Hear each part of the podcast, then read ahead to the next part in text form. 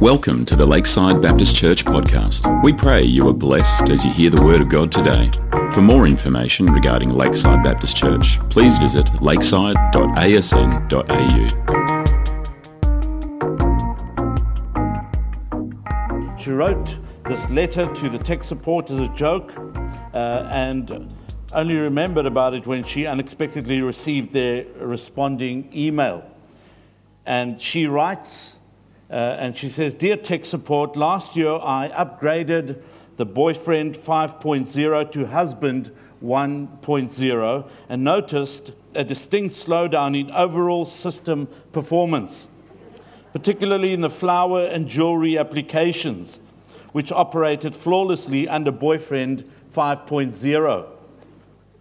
In addition, Husband 1.0 uninstalled many other valuable programs such as Romance 9.5 and Personal Attention 6.5, and then installed undesirable programs such as NBA 5.0, NFL 3.0, and Golf Clubs 4.1.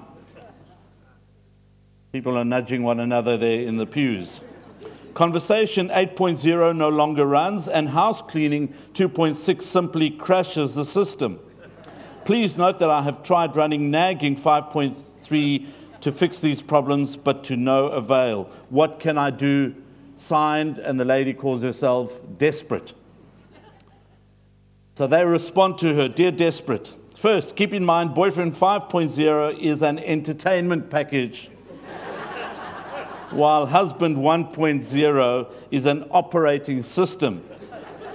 Please enter command colon I thought you loved me, Hotmail, and tried to download Tears 6.2. And do not forget to install the Guilt 3.0 update. That application works as designed. Husband 1.0 should then automatically run the applications Jewelry 2.0 and Flowers 3.5. However, remember, overuse of the above application can cause husband 1.0 to default to grumpy silence 2.5, happy hour 7.0, or beer 6.1. Whatever you do, do not, under any circumstance, install mother in law 1.0. It runs a virus in the background that will eventually seize control of all your system resources. In addition, please do not attempt to reinstall the Boyfriend 5.0 program. These are unsupported applications that will crash Husband 1.0. In summary, Husband 1.0 is a great program, but it does not have limited memory and cannot learn new applications quickly you might consider buying additional software to improve memory and performance. Good luck! Exclamation mark. All the best, tech support. Folk, it's, um, it's a time of glad tidings. And we often, as I mentioned a couple of weeks ago, we miss the point or the reason of the season. And we often find it in the simplicity of the Christmas story. And kids can teach us so much when it comes uh, to Christmas. The six year old kids in their Sunday school class were reenacting the story of the birth of Jesus. And the teacher wanted them to stage it themselves based on their own made up script. So it was certainly interesting that they had three Marys, two Josephs, six shepherds, two wise guys, and one boy who played the cow. Another boy decided he would be the doctor who would deliver the baby. The teacher consented, so the little doctor went back behind the manger and picked up the doll and carefully wrapped him in a blanket. Then, with a big smile on his face, he turned to the Marys and the Josephs and said, Congratulations, it's a God. that little boy had a better grasp of the incarnation than many people much older. And so we know what the Christmas story is all about. We've gone through the motions. But let me try and bring us back to the reason for the season and how that can impact our lives in such a profound way. The passage I want to read is Luke chapter 2, verses 8 to 20. And there were shepherds living out in the fields nearby, keeping watch over their flocks at night. An angel of the Lord appeared to them, and the glory of the Lord shone around them, and they were terrified. But the angel said to them, Do not be afraid. This is a powerful verse, verse 10. Do not be afraid. I bring you good news. The King James Version says, I bring you good tidings. I didn't know what the word tidings meant, and so I looked it up, and, and it's, it's a good announcement.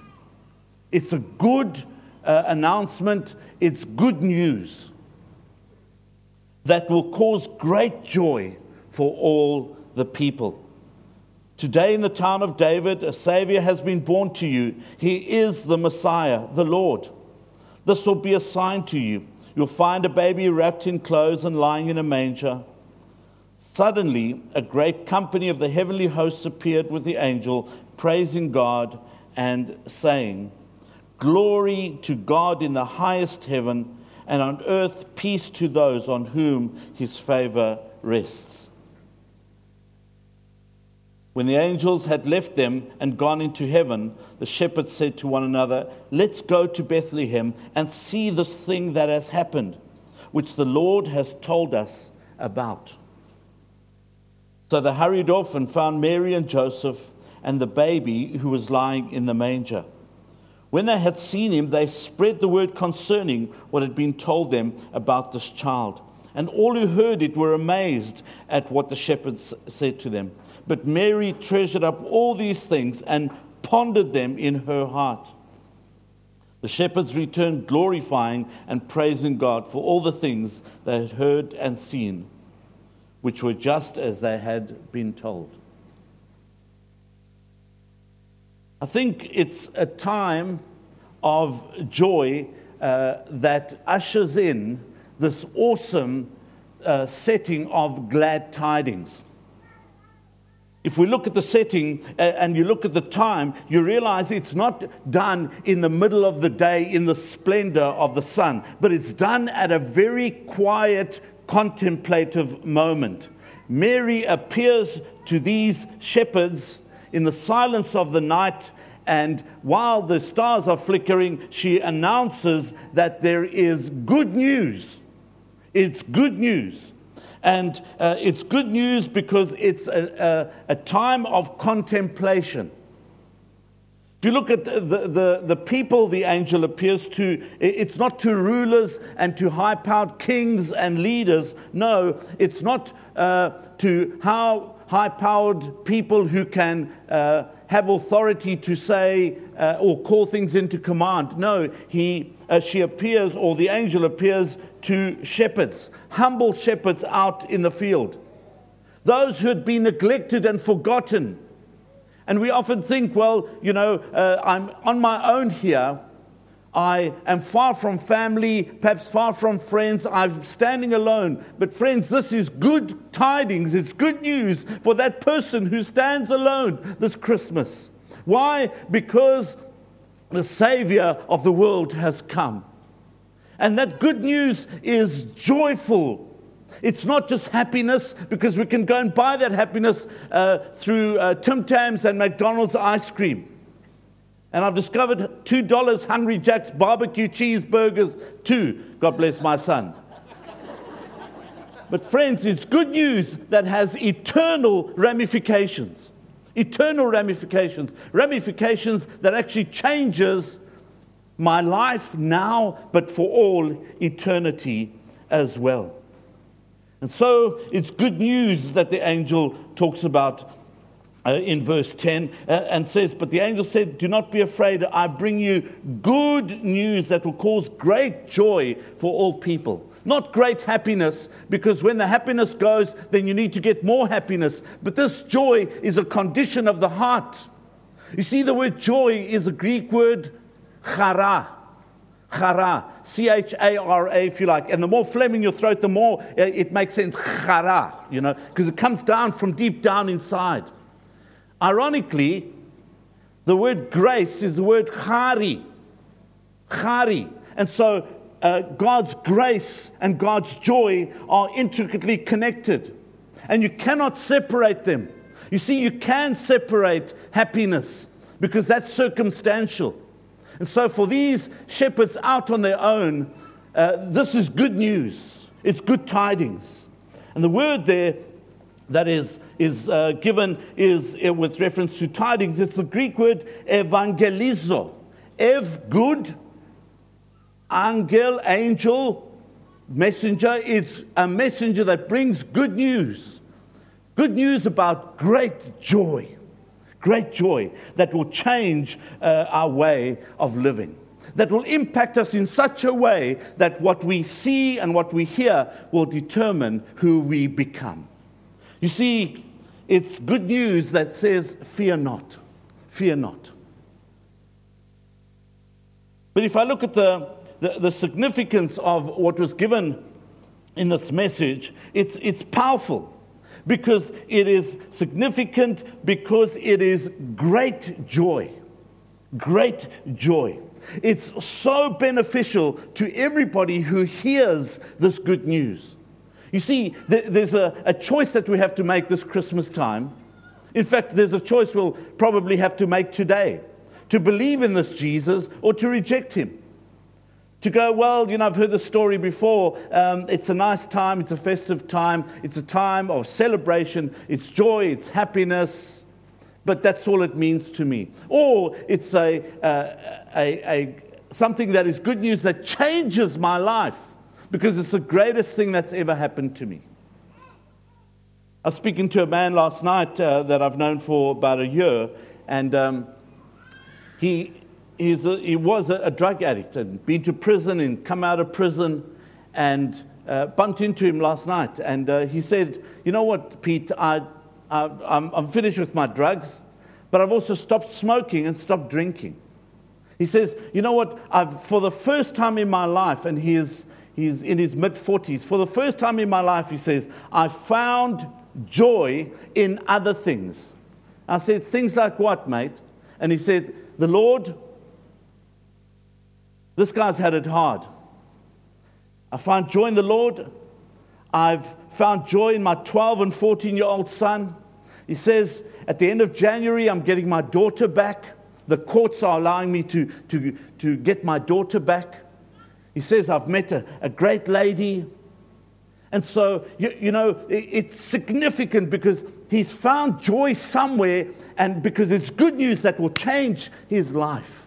And that, folk, is profound because we can hear the same story over and over again and not get it. And so he is, has benefited so much. Also, this good news is significant because it's appropriate.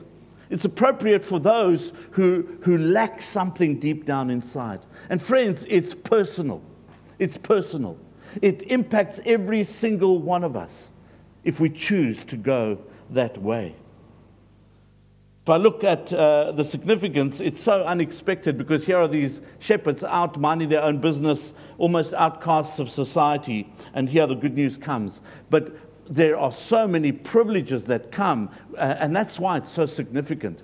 It's, it's the privilege of experiencing the fullness of joy. He's not just come to give it temporarily, but he's come to, to give it to us. And, and those two words, great joy, uh, the word great there, mega is the word, um, which means the most joy. It means joy that's filled with, um, you know, weight, if you like. You know, it, it's, it's a heaviness that is a good heaviness. It's long, it's wide, it's overflowing, if you like. And again, the word joy, chara. Because of who God is, He brings great joy, despite my circumstances. The folk, happiness can be taken away from us. We all know that. And it can be, as I've mentioned, temporarily. But no one can take God's grace away from you and from me. It is so, so significant. This was evangelizo. This was good news for those shepherds because they lived in fear because of the law. Uh, they've not done anything wrong, but their lives were filled with fear. I don't know about you, but, but when I'm driving and I see a police car, I kind of, you know, if it's one hand on the steering, I put the second one on. I don't dare move my head, but I look into the rearview mirror this way. This way. Is my phone far away? Uh, am I driving correctly? Is my hairstyle in order? Don't look anyway in case you've done something wrong. Are the indicators working? Are the wheels all pumped up and all good to go? I've not done anything wrong, but many, many times your conscience bugs you, and that's what the law does. That's bad news. The law is bad news because it condemns. But this is good news for those shepherds. Why? Because it sets them free. And so it is very good tidings for them. And you know, it's tidings that actually says, Fear not. Fear not. The law brings in fear that scares us. And so we often break the rules as long as we don't get caught. But joy says, wow, what a privilege it is. As Damien and Winston said this morning, that, you know, we respond to God because of the awesomeness of who He is. Wow, it is good news. It's good news um, that's simple, it's good news that, that's lasting, and it's a pure and holy good news because it's connected to the true and living God. Also, if I look at the, the season, why, why did Jesus come? You know, this Christ come? What's the occasion of joy? Well, friends, it's, it's a fact that, that God becomes a man and associates himself with you and for me. Said with respect, every other religion, you have to climb the mountain to get, your, to get to your Savior, to get to your guru, if you like. But in Christianity, the Savior comes down the mountain to you and to me. For God so loved the world that He gave His only Son. He gave. No greater love is this, we read in John 15, that a man give his life for his friend. It's not a God who sits back and does nothing, but it's a God who gives. And as we respond, that is good news. It's a God who comes down and wants to have union with you and with me. No more war, no more schism between God and humanity, no more separation, because now the Savior has come. That is good news. You see, these shepherd boys would have heard that somebody will come and set them free one day. And that was uh, something to look forward to. But, friends, it's with absolute amazement that they realize this hope and this comfort that is fulfilled because of the promises that were made in the Old Testament. And we read in verse 11, Unto you is born this day a Savior it's such a powerful word, the word Savior. Sotir. It's a deliverer. He will set you free. Not only will He set you free and, you know, uh, set you aside, but He will give you His very presence that is good news, and that conjures up joy. And no one can take that away from you. No one can steal that from you. Before, it could have been bad news because of us breaking the law, but this is good news. It was a guarantee of God's grace. They'd heard about it in the Old Testament, but here they could see it face to face through who Jesus Christ was. The Savior was Christ, the Anointed One. This week, I was uh, in a Zoom meeting and interacting with somebody uh, about this topic of who Jesus Christ is. And it's as if this person was saying that uh, it was a mistake that Jesus had to go to the cross. He'd never planned that. It was a mistake. It was God's failure that could not save him from going to the cross. Friends, how untrue is that? Jesus came, his mission was to go for you and for me, to die in our place so we could be set free. That's the reason for the season. That's good news. And who is he? He is Lord. And the word Lord, Kyrios, means he is the supreme one. He is the one that sets people free. He is Jehovah. He is Lord and Master. He is Yahweh. Yahweh. Yahweh. In English, we say Yahweh, Y A H E W H, but in Hebrew, there are no vowels, so it's Yahweh, because He is Spirit. And this Yahweh comes and dwells with you and with me in the form of a baby and grows up and goes to the cross for you and for me. Wow, that is good news. Who is this for? Well, friends, it's for the society. Um, who, who, who, does the, the, the, angel speak to? And, and who does she say is, uh, are these uh, good tidings for? Well, uh, again, verse 11 Behold, I bring, or verse 10 Behold, I bring you good tidings of great joy, for unto you is born this day. Those who heard the message, those uh, that uh, the angel evangelized to and brought the good news to. And it's to you and to me. It's to each and every one of us sitting here this morning. It's good news. It's good news when we respond to it because it could just be another time, 25th of December, busy time in WA, shops are full, and you know, crazy time, can't find parking. Or it's really good news because his name is Jesus Christ and he has come and he, he will change. It's for every hearer of this good news, it's for all people. And, and the angel says it will be for all people. The word people, they laos, which means um, your, your very people who hear what has been announced. It's for you and it's for me. And then, what is the sign? The sign of glad tidings uh, is not somebody that will come in pomp and ceremony.